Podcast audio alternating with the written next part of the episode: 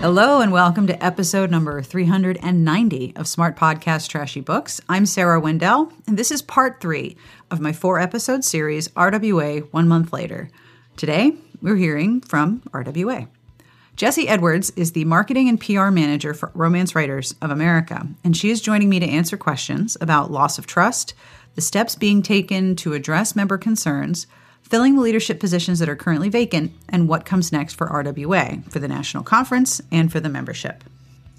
If you're just joining the series, there are 2 episodes prior to this one that should be in your podcast feed. There's an episode with the officers of CIMRWA, and there's an episode with past president of RWA, HelenKay Dimon. Tomorrow, February 3rd, I will have an episode with Courtney Milan. I want to extend a special thank you to our Patreon community. Without the Patreon community, the episodes wouldn't be transcribed, and it's important to them and to me that each episode be accessible. So thank you to the Patreon community for each and every pledge that makes sure that we can transcribe these. And thank you to Garlic Knitter for transcribing all of these episodes so quickly. If you would like to join our Patreon community, have a look at patreon.com/smartbitches. If you're a longtime listener or short-time listener of this show, you probably know that most episodes are pretty chill. They're very casual. I myself am a very silly person. This episode is a little different. This is a very serious and difficult conversation. And I want to thank Jessie for taking the time to talk to me and answering the questions that I had, which were not easy questions by a long shot. If you have feedback or suggestions or ideas, or you want to tell me what you think of this series, I'd love to hear from you. You can email me at sbjpodcast@gmail.com. And now let's get started with episode 3 out of 4 of RWA 1 Month Later with Jessie Edwards.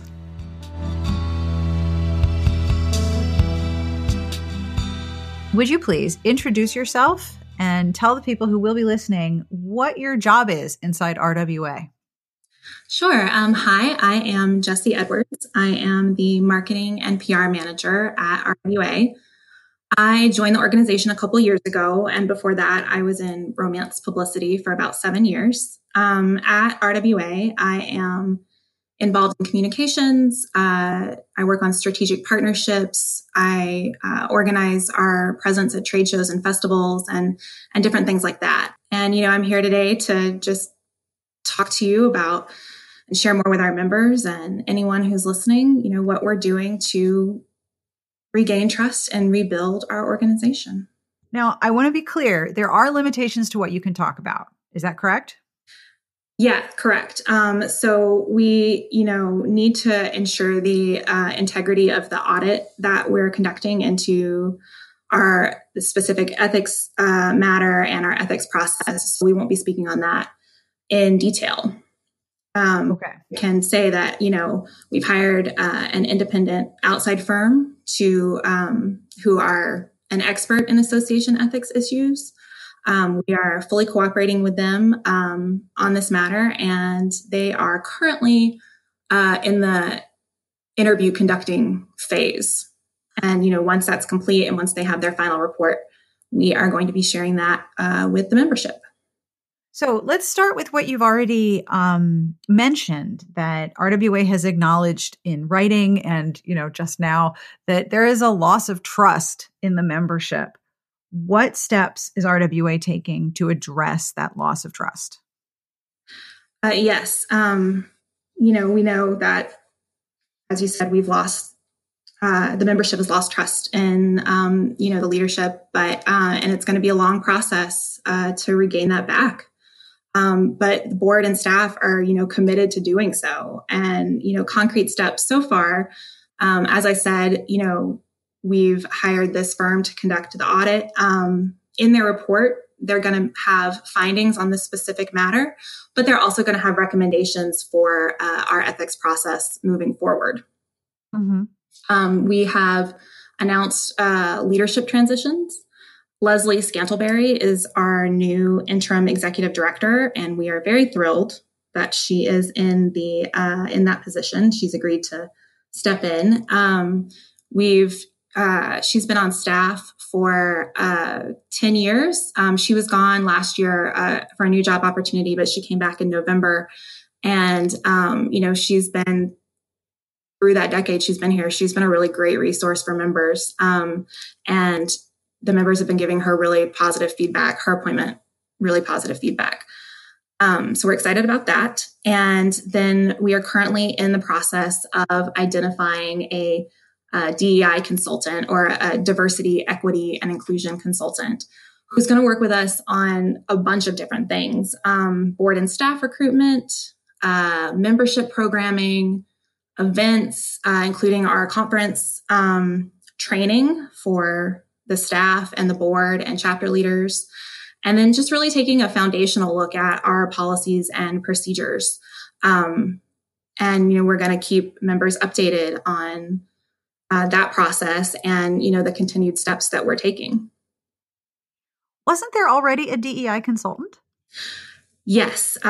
Sunny Lee Goodman. She was in for a specific, she had a separate and specific scope of work. And she was working with us on, the RITAs. She was going to do some training for the board and staff. And, but now we are we're looking at a broad range of proposals at this point. So you're looking to expand the scope of any consultant you hire so that it's more than just the RITAs and it's more than just judge training. Absolutely. And Sunny was going to do, there were some other things within the scope, but this is a much broader scope of work that's going to look at every aspect of the organization. And so, as we expanded the scope of work, we expanded the proposals that we're looking at. In looking at the trust of the membership, what do you think can be done right now?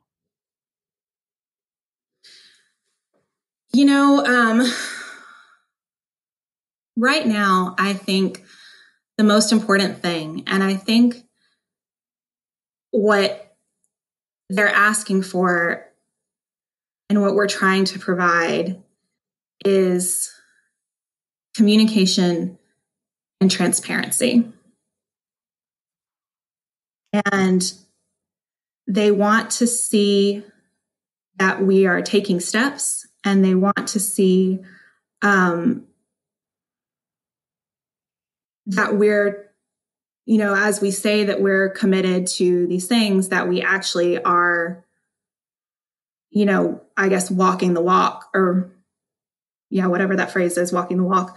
And so I think it's the most important thing for us to communicate with them often and more, and to be really clear about how we're working to get through this and to regain their trust and to make the organization better.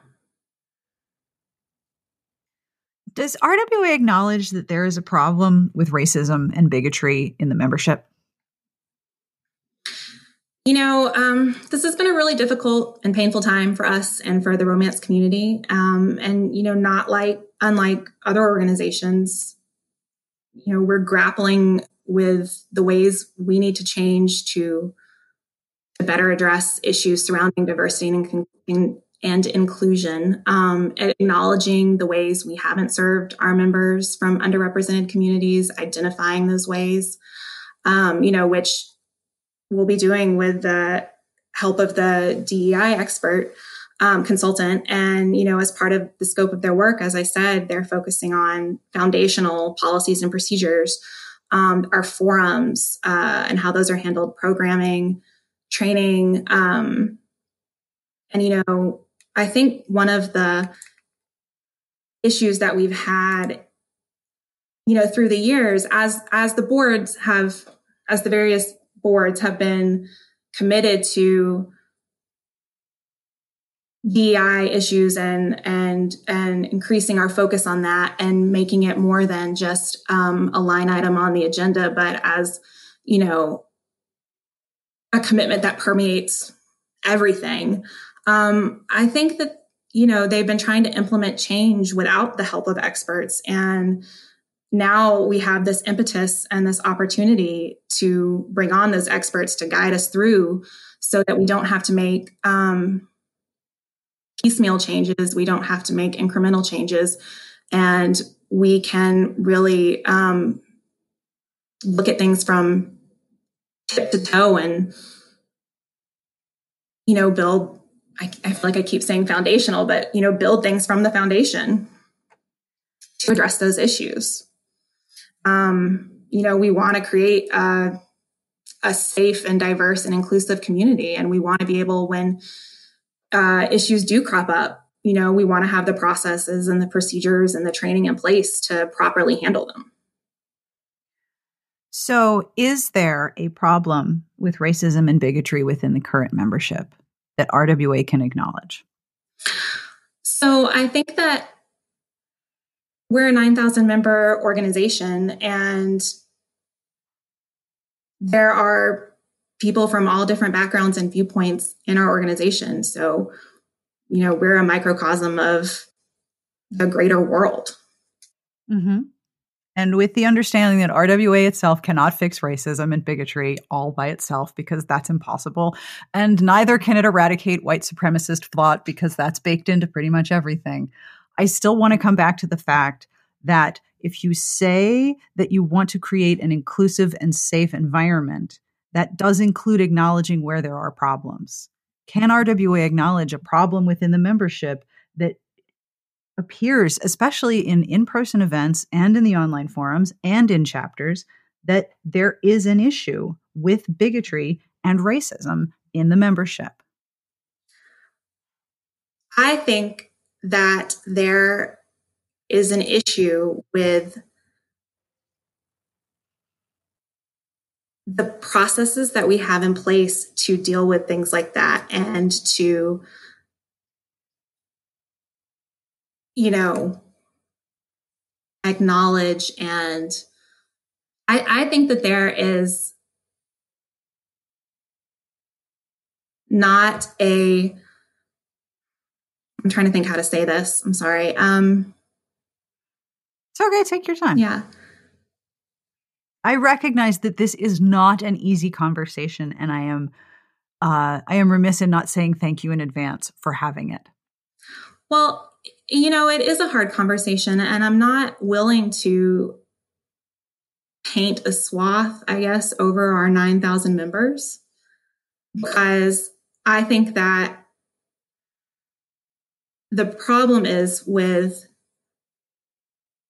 how issues have been handled, and the support and the solutions need to come from a change in policy and procedure. And, you know, with leadership setting the example and really leaning into that idea that DEI is not a line item on our agenda. It is one of the most important aspects of every single thing that we do. Every program that we put in place, of every event that we have, of, you know, every educational offering that we have. I think that's where the problem and the solution is. So the problem is in policy and lack of integration of diversity, equity, and inclusion in the policy level of the organization. That's where you see the problem at the moment. Yeah. And I think that, you know, that's where I see the problem. And I think that when you have a top-down commitment to this and you say, as a board and a staff, that this is what's important to us and this is what we're going to accept and this is what we're not going to accept, that is what creates change within an organization. How many members are there currently? Has membership declined in total number since round about, say, December 23rd? So right now we have about 8,800 members, you know, give or take. And, you know, through this month, we've had people join, we've had people reinstate and renew. And I think we're down 20 members. Well, as one of the people who renewed to preserve my standing, I understand that. I saw that. I checked. I said, Did you actually check if I was still a member? One of the guys you said that e-notes used to be my thing. And I was like, does she not get e-notes anymore? Is she not a member anymore? Sorry. No. I when I said that, I meant I used to be the editor of the e-notes. That used to be my job. Are you serious? Yes. For like 3 or 4 years, I was the editor of the e-notes before it was moved back in-house. I think it was like several presidents ago. It used to be a volunteer position. That was my job. I was the e-notes editor for like 4 or 5 years. When I said that was my thing, I literally meant that was my thing. I was so confused. I had no idea about that. Oh, well, so there you go. It's not very exciting. It's not very exciting at all. But yeah, that it used to be my job for many, many years. Okay. So I do have a question about leadership. You did mention leadership. Sure. What is the organization doing to fill the absence of leadership? Because it was my understanding, and I am not entirely fluent in Texas nonprofit law, that the law requires a president and possibly also a secretary to be in place. Between now and August is a long time. How is RWA addressing the leadership absence at this time? Yeah, so you're right. Texas nonprofit corporation statute and our bylaws say that we must have, we shall fill the office of president and secretary. And, it's the current board's, its top priority is ensuring the members have the leadership they can trust. And so we're in the process of filling those positions. Once we hire I guess let me back up a little. So the way that our bylaws work, if there's a vacant president seat, the president-elect moves up. But if there's a vacant president and president-elect seat, the board appoints the president. And so we want to, Leslie's going to be working with the board and the DEI consultant that we hire to determine a process for appointing this interim president that, as much as we're able is going to allow members to have, some sort of input in that decision. Again, going back to trust, we want them to be able to believe in who is in that position. And so we've consulted with legal counsel and been advised that as long as the current board is acting like as a unit, like no, not one of them is making any singular decisions, I guess. Any decisions they make are legal and enforceable, as we move forward with this process. But I can say that, once we hire the DEI consultant, that's going to be top number one priority. So first the DEI consultant and then addressing the absence of the president and the secretary. Yes. I mean, there's, stuff going on behind the scenes now, like, figuring out who's eligible and things like that. And then, but then once the DEI consultant is hired, create the process, appoint the president. And then once the president is appointed, we can use a similar process to appoint the secretary. Just the way the bylaws are written, the president has to be in place and then the secretary. Right. And then, in August, all the officer, director, and advisor positions are up for election. And so the membership will be able to vote on all those. And then the new board, which will take office September 1st, is going to form a search committee to look for the new full-time executive director. Mm-hmm. So when would elections be held? Just the same time they're regularly held, August. Is there a possibility of an election between now and then? No, nothing in our bylaws provides for that. So if I'm understanding correctly, based on the advice of the Romance Writers of America attorney, as long as the board is acting in a cohesive whole, the organization can operate between now and August without a president, without a secretary. We're not going to do that. We're going to appoint a president and a secretary. Right. But the decisions that the board makes while there isn't a president or a secretary, are legal. Mm-hmm. And they're binding for the organization. They're binding for the organization. Yes. So what about national convention? I know registration is supposed to happen soon. Is national convention going to happen?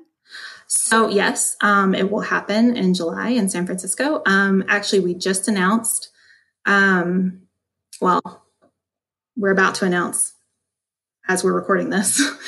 We just announced that registration will now be opening March 10th. And, you know, conference is going to look different this year. We're going to have, of course, educational offerings, but we'll also be working with the DEI consultant to select speakers and to create an agenda that's going to, you know, bring our members together and create a space where we can discuss these issues that we're facing, like, as a community.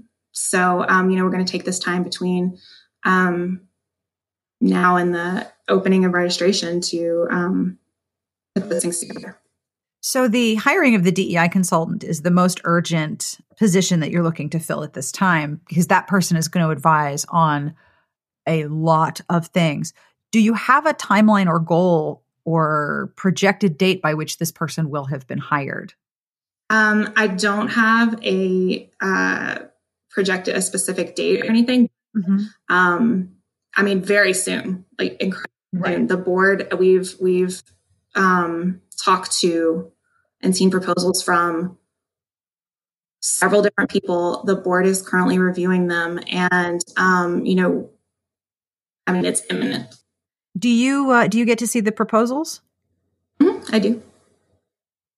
Can you tell me anything about them?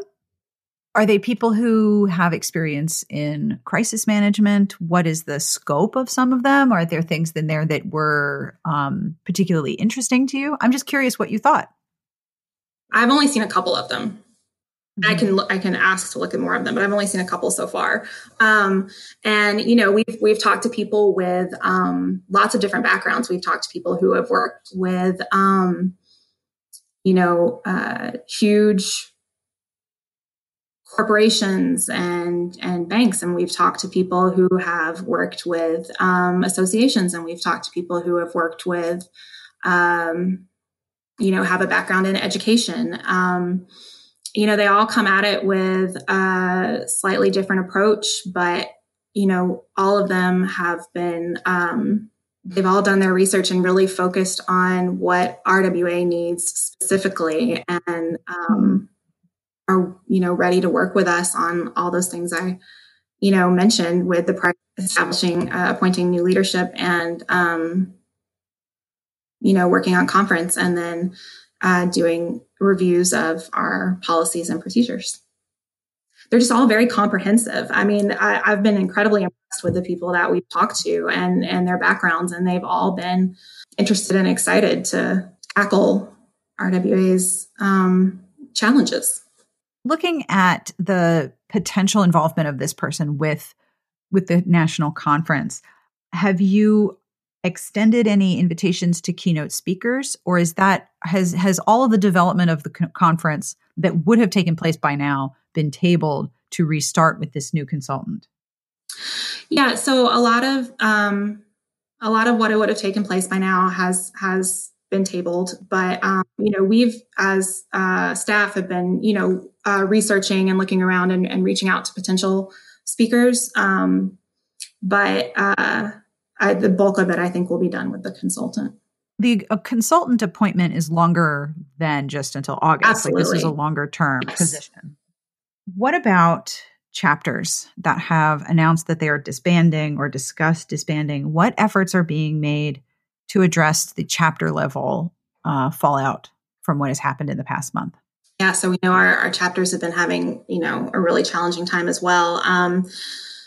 Leslie has begun reaching out to chapter leaders just to talk with them one-on-one, to hear their concerns, you know, answer the questions they might have, talk about, you know, areas they're struggling in, ideas they might have, you know, just to determine and talk to them about how we can best support them in this time.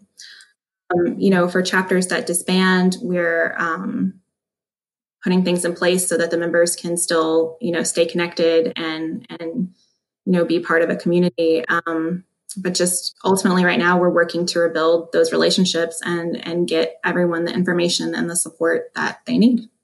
Have you received more communication from chapter leaders regarding dissolution? I couldn't personally say. I think right now, you know, they're just trying to figure out, you know, different things with dues and, you know, if they have had board members quit, how they can appoint new ones, you know, qualifications for that, what's the process. But I'm not quite as involved in that. The scope of your job is also to, you don't make any of the policy decisions. No. You just represent those decisions to the membership through PR. Yes. So you're not in charge. No. If you were in charge, is there anything that you would do right now? I mean, I think that right now my job as it is one of the most important because as you say, or as I said earlier, we need to be communicating with our members and with chapters. And so that's what I would be doing. Our current board is incredibly committed to rebuilding the organization. I have been glad to have their support during this time. And I know that they are working really hard. I mean, they're working incredibly hard to, I guess, right the ship and then make it better. You know, we're only a month into this. I know. It seems like much longer. I'm sorry. It feels like much longer. They've had to make lots of decisions rapidly, and you know, all their conversations have been around how do we make this better? How do we support our members? How has this past month affected the advocacy efforts on behalf of romance writers? You know, that's hard because, you know, advocacy is one of our main purposes, if not, you know, the main purpose. It's what we're here for. And it's been a really difficult month for that, for us and for the members. And, you know, we're committed to having an organization that can focus on advocacy. But, you know, in the short term right now, we're working on reestablishing our leadership and building processes that are going to make us more effective advocates for all of our members. What can you tell me about RWA's efforts to help members who are authors of Dreamspinner Press who haven't been paid? Is there anything you can say about that? I mean, you know, last year, staff reached out to Dreamspinner about missing payments. And when it was determined that, you know, they were violating our industry code, we gave them 30 days to rectify the matter. And when they didn't, we put them on probation, which means they're taken off of our qualifying markets list. And they can't participate in any RWA activities. They can't be in our publications. Just to explain, our qualifying markets list is a list of publishers who we have reviewed and, you know, determined that they're not in violation of any of our industry code. They're not participating in predatory publishing practices. And so when members look at that list, they can see, okay, you know, these have been reviewed by RWA and deemed to be in compliance with these things. And so we took them off that list and, you know, they remain on probation. And right now we're looking at other ways, you know, we can assist affected members within the legal bounds of what we can do as a professional association. Do you remember when last year that happened? So they were informed on August 29th that they had 30 days to rectify the matter, and they were on probation on October 1st. Can the organization communicate more of what it is doing to help the Dreamspinner authors who are RWA members? As we look at, you know, what more we can do, yes, we can absolutely communicate with members. But, you know, the concern with it last year was our legal counsel, you know, they advised us not to speak out too publicly on this because, just in the interest of, not doing anything that, could push them into bankruptcy or cause other damages that would have opened RWA up to a potential lawsuit. And also when publishers go into bankruptcy, it can delay or absolutely prevent authors from getting payment, from receiving their payments and at all. And then if they go into bankruptcy, the bank can take control of their rights for their book. Yes. And that's even authors who have had their rights reverted to them. If it's within a specific time period, the bank can say, no, those are ours now. I mean, I'm not sure about the legal term, but they can take back control of those rights even after they've been reverted. And so it was really crucial for us not to have that happen and not to open up RWA to a lawsuit and to make sure that we didn't do anything that would further prevent authors from being paid. So what can you say to members who no longer trust or believe that RWA can work on their behalf because of this, because of other incidences, because of the past month? What can you say to members who are unsure or don't believe that RWA works on their behalf as romance writers? I can say that the board and staff are working incredibly hard to regain that trust and to put things in place to show that we are ready and able to work on their behalf. I mean, this past month has been new territory for all of us, and we're working on a lot of different fronts. And, we may not always get it right, and we want to be really thoughtful in how we proceed, but our primary focus is to rebuild the organization, one that our members can be proud of. And I feel like, I don't know if this is a weird thing to say, but I feel like it's kind of exciting that we've been given this opportunity to really get down to the nitty gritty of how RWA works and to be able to rebuild it from, the ground up to not be making incremental changes. And we're going to take advantage of the opportunity, to make sure that RWA is working for all of its members. Then what are the benefits to joining or renewing membership in RWA right now, with so much in transition, with so much undecided and so many people to be put into place and so many policies to be written? What is the benefit of joining RWA at this time?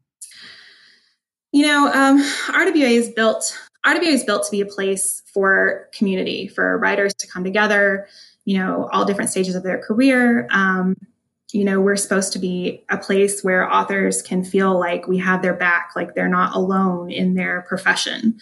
And, we're built to provide them advocacy and education so they can succeed in their careers. And we're absolutely still committed to doing that, to advocating and to educating and creating community. And as I said, we're working to build an organization that members can be proud of and that fulfills all of these purposes for all of our members. Through all of this, it's really, it's been inspiring and heartening, the passion that our members have for what RWA could be and what we should be. And we want to build an organization that lives up to that passion. And we hope our members and members of the romance community who are thinking about joining can work with us to create this stronger and more inclusive organization. So who does RWA serve? We serve our members. And who are the members? What is the population, the audience, the community of Romance Writers of America? For the most part, our members are romance writers, both published and unpublished. We do have members that are industry professionals, editors, agents, things like that. But for the most part, career-focused romance writers, and that's who we're here to serve. That's our mission. See, the problem where I, as a member, mm-hmm. The problem where I balk at the stated community of RWA is that I don't believe that you can have a welcoming and inclusive community of romance writers that serves everyone, including those who have been marginalized, that doesn't address the members who maintain the marginalization of other members. And I think that it is RWA's responsibility to openly and specifically address how that's going to be changed. Well, and I think that's the plan for the board, to address those issues, to address them with the DEI consultant, to work with the membership on this. I think that's their plan. I hope so, because like you said, it wouldn't be so hard and it wouldn't be so fraught and people wouldn't be so angry if it didn't matter. You're right. And it does matter, and it matters a great deal. And I think that the board shares that belief that it matters. Are you optimistic about the next year?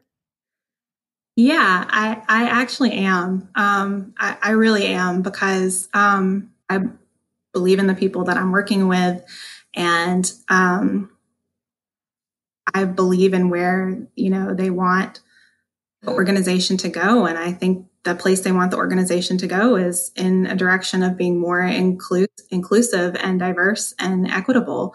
And I, like I said earlier, we've been given this opportunity to reshape the organization in that way. I hope that it happens. I am not as optimistic. I must say I am not as optimistic, because I see what people feel safe saying in the PAN forums, which at this point are not moderated. Am I right about that? So they are on a self-moderation system, which means that members can flag posts that they think violate the forum rules, and then staff goes through and reviews the moderated posts. There have been a huge amount of... I was going to say, with what time? That's a full-time job. I know that because it's my job. That's a job I do. Has the organization considered not having the forums for a while? I think there's been... that's a board discussion that I haven't necessarily been a part of. I think there's lots of discussion around the fact that there...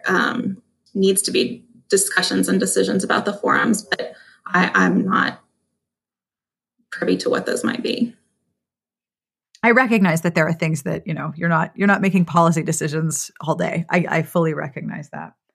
But like I said, I do see what members feel comfortable saying and what beliefs they feel comfortable espousing that fundamentally deny the humanity and right of other members. And I struggle to see the future with optimism. But like you said, still a member.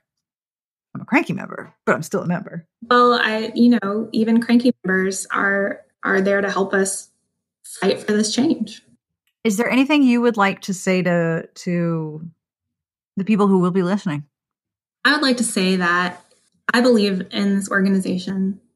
I believe in what RWA can do for the romance community. And I think that everyone, from the board members I work with, the staff I work with, the chapter leaders, and the membership, want RWA to be better. And even if they're struggling, as you are, know that it can be better, and we can create an organization that is there to be a safe and inclusive place for all of our members. And it's going to be a lot of work, and it's going to take time, and it's going to take resources. And I think that we're committed to getting it done.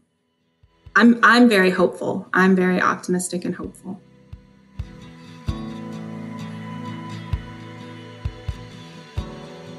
And that brings us to the end of this episode. I want to thank Jessie Edwards for her time and for answering my questions. Tomorrow, February 3rd, I will have the final episode in the series on RWA 1 month later, and I will be speaking with Courtney Milan. If you would like to get in touch with me, you can email me at sbjpodcast@gmail.com. I would love to hear from you.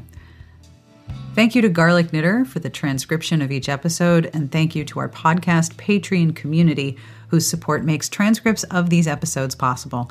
If you would like to have a look at our Patreon, patreon.com/smartbitches. Thank you for listening. I will see you back here tomorrow for part 4 of RWA 1 month later. Smart Podcast Trashy Books is part of the Frolic Podcast Network. You can find more outstanding podcasts to subscribe to at frolic.media/podcasts.